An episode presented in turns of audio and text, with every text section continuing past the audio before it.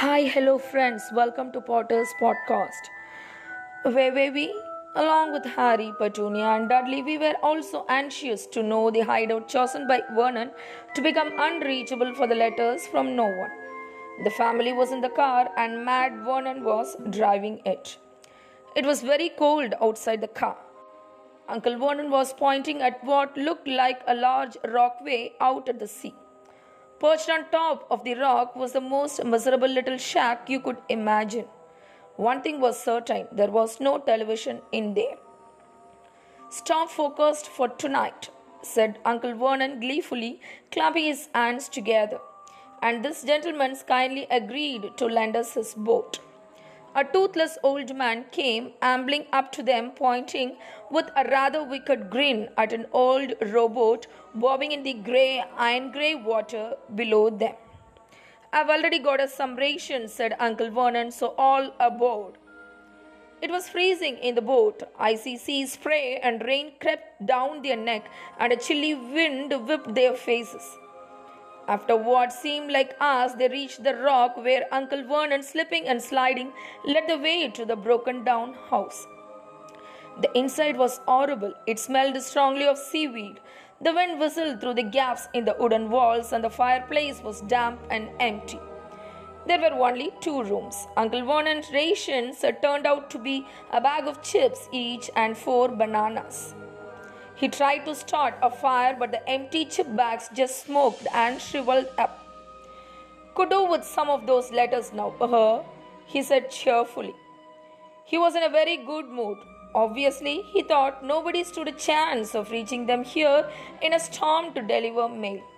Harry privately agreed, though the thought didn't cheer him up at all. As night fell, the promised storm blew up round them.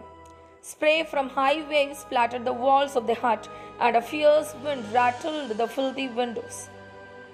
Aunt Petunia found a few moldy blankets in the second room and made up a bed for Dudley on the moth eaten sofa. She and Uncle Vernon went off to the lumpy bed next door, and Harry was left to find the softest bit of the floor he could and to curl up under the thinnest, most ragged blanket. Poor soul. The storm raged more and more ferociously as the night went on. Harry couldn't sleep. He shivered and turned over trying to get comfortable, his stomach rumbling with hunger. Dudley's snores were drowned by the low rolls of thunder that started near midnight.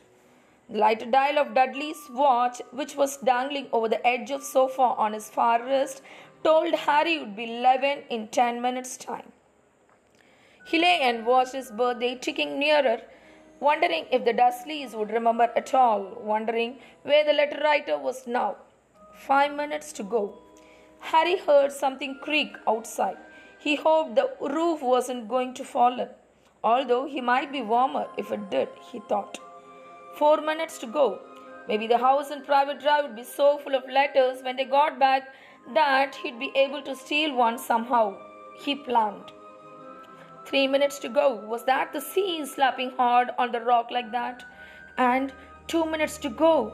What was that funny crunching noise? Was the rock crumbling into the sea? One minute to go, and he'd be 11.